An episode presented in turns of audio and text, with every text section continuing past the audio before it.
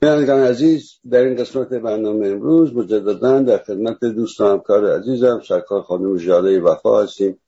خانم وفا سلام عرض می‌کنم و وقت بخیر میگم خدمت من هم عرض سلام دارم خدمت بینندگان محترم همچنین شما جناب آقای عبداللهی. خیلی ممنون و خیلی سپاسگزارم که بازم دعوت ما رو پذیرفتین و در گفتگوی با ما و بینندگان ما شرکت می‌کنید. اگر بینندگان از ما خاطرشون باشه در گفتگوی پیشین در خدمت شما در رابطه با یک وضعیت سنجی که شما در پاسخ به نامه یک جوان هموطن که در واقع نامه رو از طرف خودشون و همسر محترمشون نوشته بودن و چند سوال خیلی اساسی ترک کرده بودن با هم گفتگو کردیم و قرار بود که به بقیه سوالهای این دو عزیز پاسخ بدین در وضعیت سنجی ها که انجام شده. من با اجازتون و با اجازه بینندگان می‌خوام سوال سوم رو چون سوال اول و دوم رو در اون گفتگوی پیشین توضیح دادیم سوال سوم این عزیزان رو بخونم و شما خواهش کنم که به پاسخی که پاسخ درخوری که باید به این عزیزان داده بشه و دادین بپردازیم. می‌فهمه که همسرم می‌گوید در مجله ایران فردا خوانده بودم که مهندس صحابی با همه احترامی که برای ایشان قائل بودم نوشته بودن که مردم ایران در زمان شاه نمی‌دانستند برای چه انقلاب کردن و نمی‌دانستند چه می‌خواهند. من به شخصه تجربه حاکمیت پهلوی رو ندارم.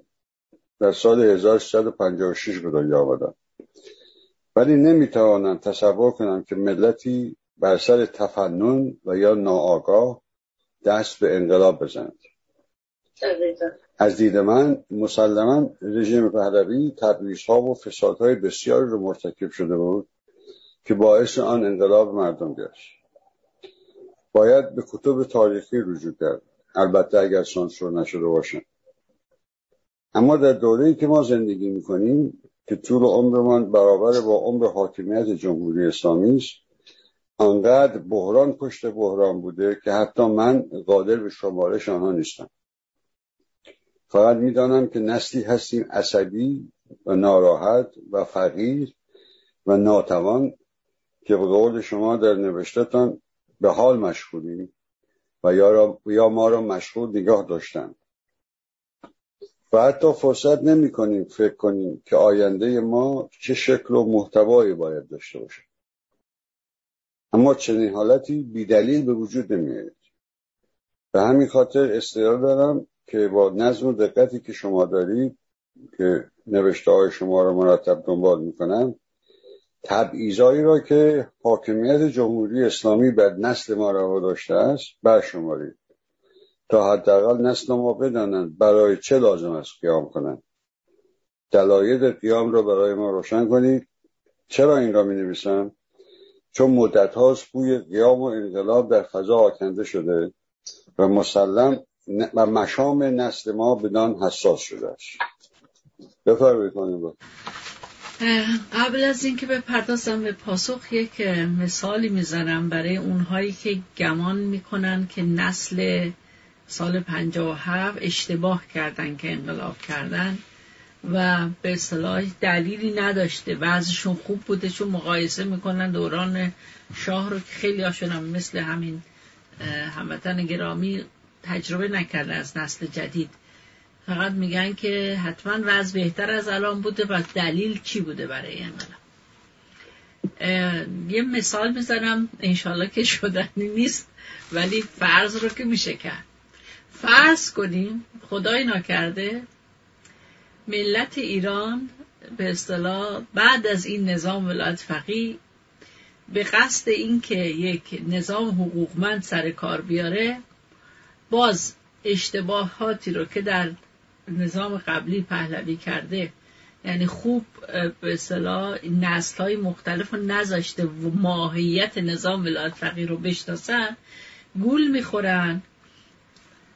میگم تو گیومه گول می‌خورن و انشالله که ملت ایران با هوشند و گول نمی‌خورن. ولی یک نظام میاد که اونم تحت اسم دیگری یک رسم استبداد رو ادامه میده و میدزدد و فساد به پا می‌کند و غارت می‌کند. بدتر از این رژیم فعلی. بعد تصور کنید که اعضای این مسئولین این نظام بیان خارج کشور فرار کنن بعد از که این نظام رو مردم سرنگون کردن.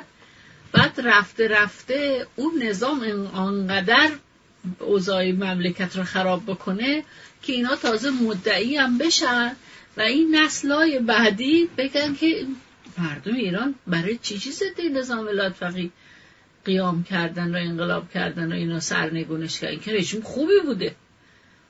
چقدر برای شما نسل فعلی بسا شاید از آن مزهک به نظر برسه که اسم لغت خوب رو گذاشت بذاریم روی این نظام. برای اون نسل سال 57 هم اون نظام نظام پهلوی به همین شکل بوده. یعنی در شرایط اون زمان پولای نفت ایران رو حراج می‌کرد. فقر بیداد می‌کرد تو دامن. خود من تمام ایران رو گشته بودم تا زمان 17 سالگی. به غیر از دو تا شهر ایران تمام ایران رفتم. یعنی تا اون عمق دهاتش هم رفتم. فقر اون زمان رو خوبم یادمه که به چه شکل بود. تبعیضات زیاد بود. ساواک دست بالایی داشت. حالا وقت الان برشمردن به صلاح مذرات نظام پهلوی نیست. ولی یک نسل همجور که ایشون به درستی گفتن غیر ممکنه یک جنبش همگانه کنه و سرسر تفنن و بیخودی و مرض داشته باشه که اوضاع رو خوب ببینه بخواد عوضش کنه. بسا بگه نه تازه حقش هم هست اگه بخواد خوب تر بکنه ولی به هر حال خانم و خود غیر از اون حتی در بود شخصی من پیشنهادم به بینندگان این است که در این زمینه فکر کنید که آیا ممکنه کسی امکان وجود داره که کسی یه چیز بهتری در نظر نداشته باشه بگه یه چیزی بده یا نه؟ درست دقیقا همینه. یعنی بعضی موقع ها که جنبه سلبی آدم یه چیزی نمی‌خواد حتی اگر بیانم نکنه که به جاش چیزی چی می‌خواد همون چرا که نمی‌خواد نشون دهنده این است که خب عکس اونو می‌خواد یا بهتر از اونو خیلی بهتر از اون رو می‌خواد. پس بنابراین این نوع اظهار نظرها هر کس گفته باشه. در مورد یه ملتی قضاوت کردن که همه دیگه جهان فیلماش هست عکساش هست. خود مردم هنوز زندن. من, من و شما واقعا عبدالله نسل انقلاب هنوز زنده ایم.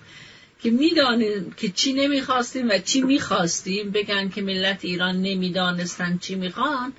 این با واقعیت تطبیق نداره اما منتها این که آنچه را که ما می‌خواهیم تا چقدر در عمل مسئولیت اجراش رو مسئولیت پاش ایستادن رو به عهده می‌گیریم اون امر دیگه است. ممکنه یه نسلی خطاهایی بکنه.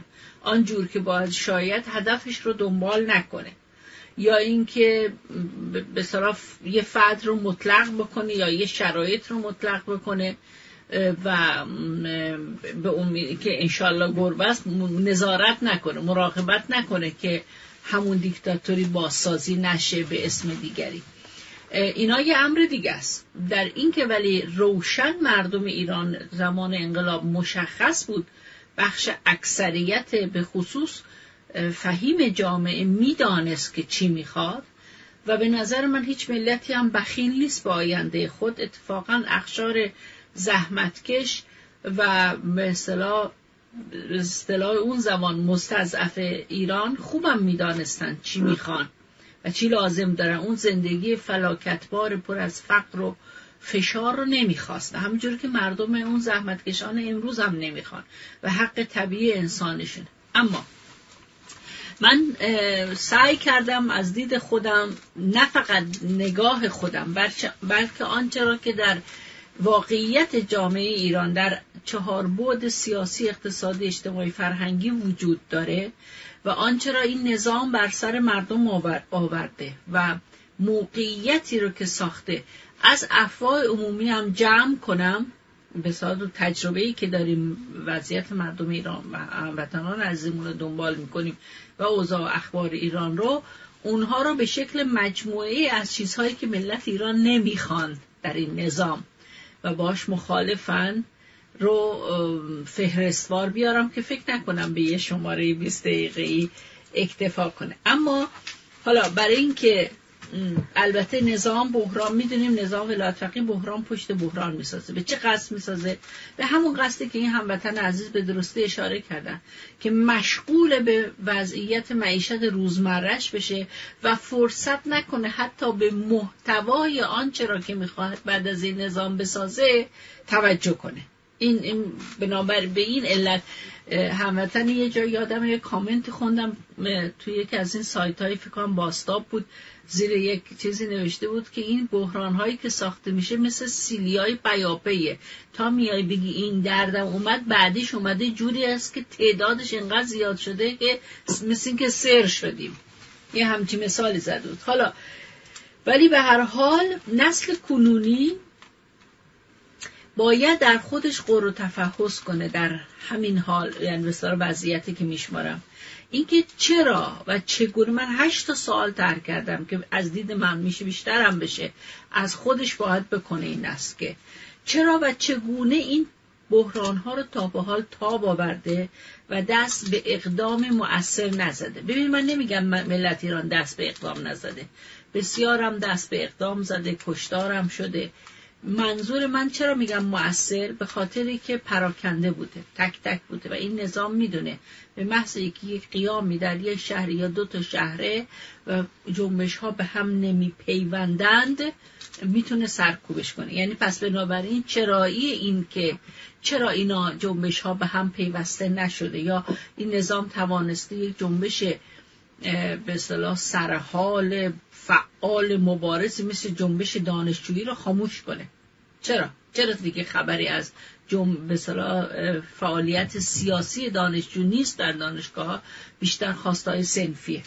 که البته اکثرا هم بس راه می‌بره به خواستای سیاسی. ولی سوال بعدی این که آیا برای نظره که اگر هنوز طاقت بحران تحمل بحران های دیگر اصلا داره و حیات ملی به خطر نیفتاده سوال سوم این است که آیا اگر درد بر همین پاشنه باز بگرده و عمر نظام طولانی بشه این نظام حاکم آیا دیگه ایران میمونه که نسل بسا این نسل و فرزندانش بتونن در اون وطن زندگی کنن؟ به طبیعت ایران توجه بکنن. اصلا به قول اون کلانتری که خودشم چندین سال وزیر کشاورزی بوده و مسئول در وضعیت طبیعتی که در ایران ساخته شده میگه تا پنجاه سال دیگه ایران آنچنان بیابانه که نسل به نسل باید ایران رو ترک کنن برن جا کشورهای دیگه برای یافتن کار.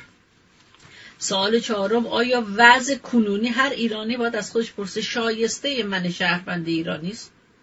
اگه شایسته نیست گفتن جهان ما آیا به تو می‌سازد؟ گفتم که نمی‌سازد. گفتن که برهم زد. پس چجوری در یک شرایط زندگی می‌خواد بکنه که شایستش نیست؟ سوال بعدی این است که علل بی اقدامی این نسل ریشه در چه اموری داره؟ باید خودش بسنجه بینه علتش چیه که اون اقدام مؤثری که همه اخشار به هم به پیونده است هنوز شکل نگرفته.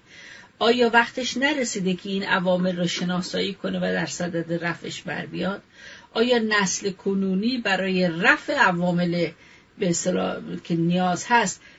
نیاز نداره به تاکتیک و استراتژی که سنجیده بشه.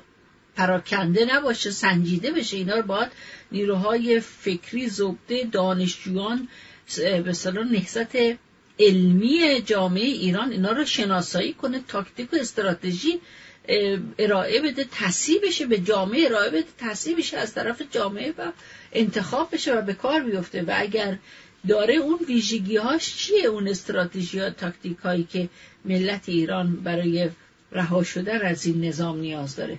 آیا از تجربه نسل های پیشین در مبارزه با نظام پهلوی و از زندگی خودش و ماهیت نظام چه درس هایی گرفته این نسل برای ساختن آینده شفاف؟ این انکار کردن و نسل قبلی رو محکوم کردن که شما بی خود انقلاب کردید راه حلی نیست. اینکه بسنج ضعف های اون نسل چی بوده؟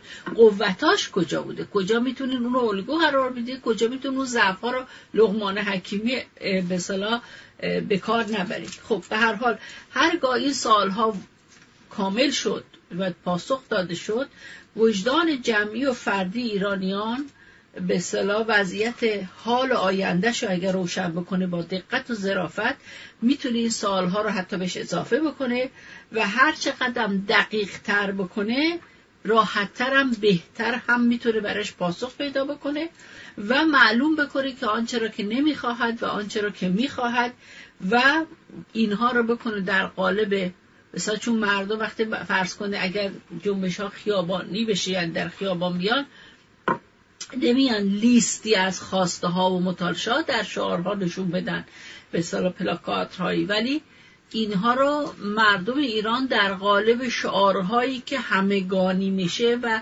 مثل شعر مردم ایران اهل شعرن. در ادبیات ما بر دوش گرفته بار سنگین امور سیاسی رو در خیلی مواقع هایی که با زندان و فشار و تهدید از دوره مغول بگیرید به بعد مواجه بوده با از به صلاح ادبیات اومده به کمک ساختار سیاسی و اون به اصطلاح حرفای نگفته در ادبیات نصب به نصب انتقاد داره بله. پس بنابراین در این جنبش ها می‌تونن در قالب شعارهای واضح مشخص که به صلاح هیچ شکی توش نیست. عین مثلا فرض کن شعاری که مردم دادم به نام اصولگرا اصلاح طلب دیگه تموم ماجرا خیلی واضح این شعار که یعنی ما به شما دوتا رهنمودای شما گوش نمیدیم و مسئله تموم دیگه. این حفظ نظامی که برای شما اوجب واجبات بود در قالب شعارهای روشن در انقلاب 57 می‌گفت استقلال آزادی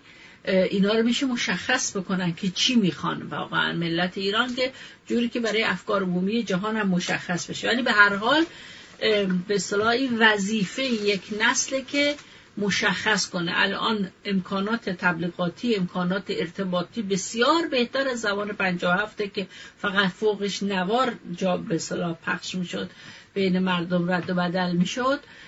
الان امکان اطلاع رسانی و همگانی کردن این آنچه را که نمی‌خواهند و آنچه را که می‌خواهند خیلی بیشتر حالا من این بحران هایی که مثل دو سنگ آسیاب این نظام مردم ایران رو لای اونا قرار داده و فشار میده رو سعی کردم بر بشمارم.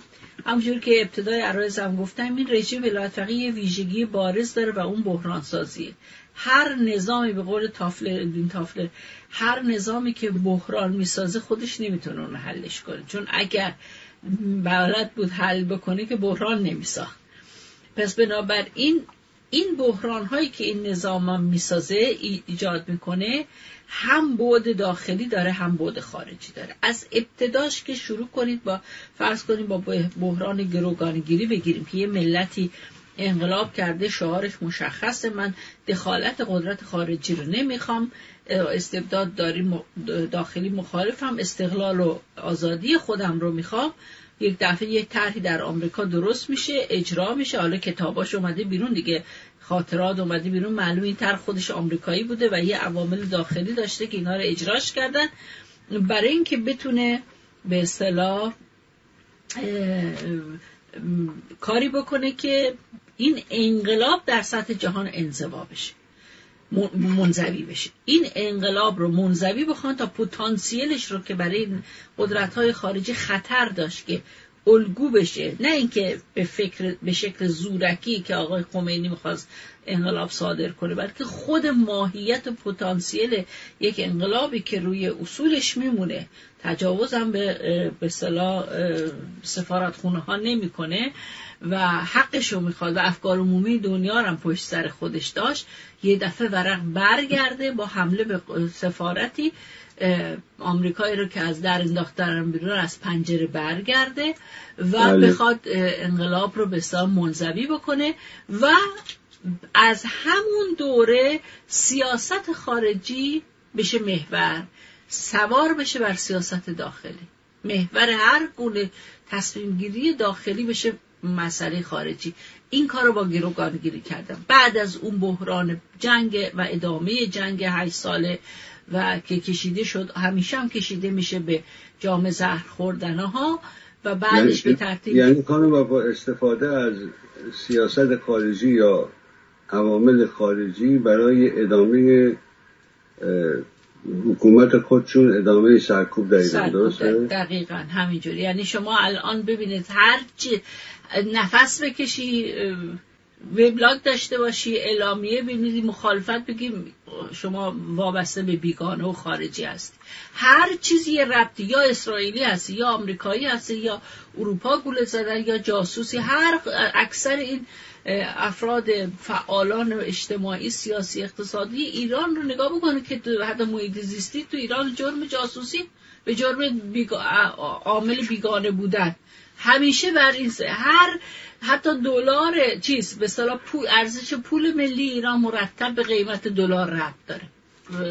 تماما سیاست های خارجی هرچی رو به خارج مثلا همین مسئله برجام شما ببینید یا تحریم ها که ربط مستقیم داره به سیاست خارجی چقدر سیاست های مختلف داخلی تحت تاثیر قرار داده و میده. بله, بله. این به اصطلاح حالا این چالش ها پس که بحران هایی که این نظام مردم ایران رو بهش گرفتار کرده هم ماهیت داخلی دارن هم ماهیت خارجی.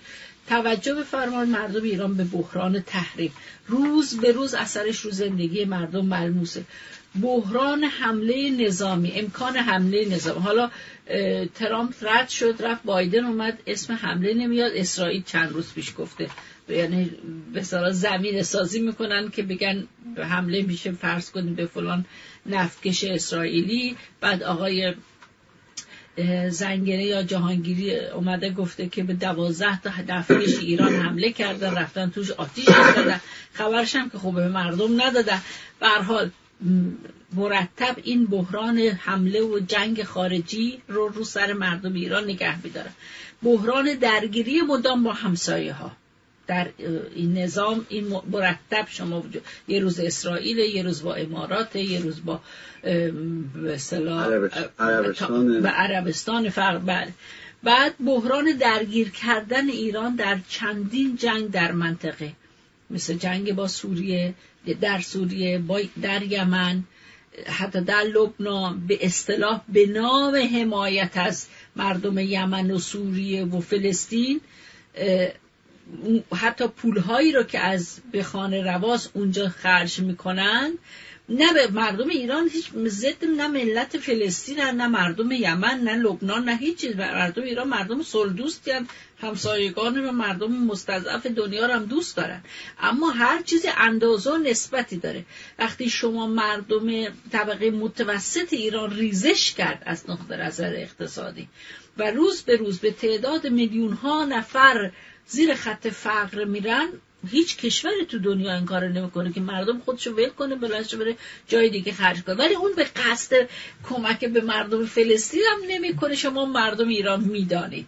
بله. بلکه به قصد پا پای خود رو چون می‌دونه تکیهگاه داخلی یعنی شما مردم رو نداره نیاز داره تکیهگاه خارجی داشته باشه.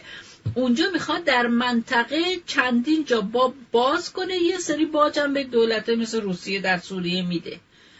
این خرجی هایی که می‌کنه به این قصده بنابراین ولی هزینهش بار بر بودجه است که هر ساله کسری هم داره و این هزینه های جاری هر روز است که برای تثبیت موقعیت نظام در منطقه و باز شدن به قدرت های خارجی به اصطلاح صرف میشه. بحران بفهم با پوزش فراوان وقت ما به پایان رسیده.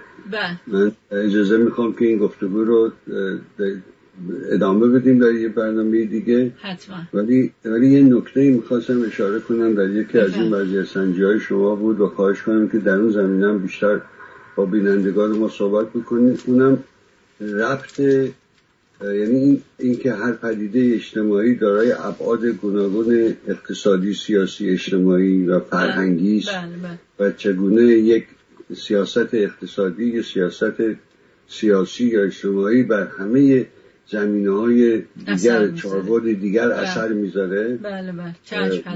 و به یعنی خصوص, همین مسئله مسئله تهدید نظامی دائم در زیر این شمشیر دو تیغه تهدید نظامی سی چل ساله که وجود زندگی کردن چرا در ابعاد گوناگون روانشناسی اجتماعی بله. روابط اجتماعی اقتصادی سیاسی تاثیر داره؟ با بینندگان ما صحبت کنیم. خیلی ممنون از وقتی که به ما دارید خواهش می‌کنم. ممنون.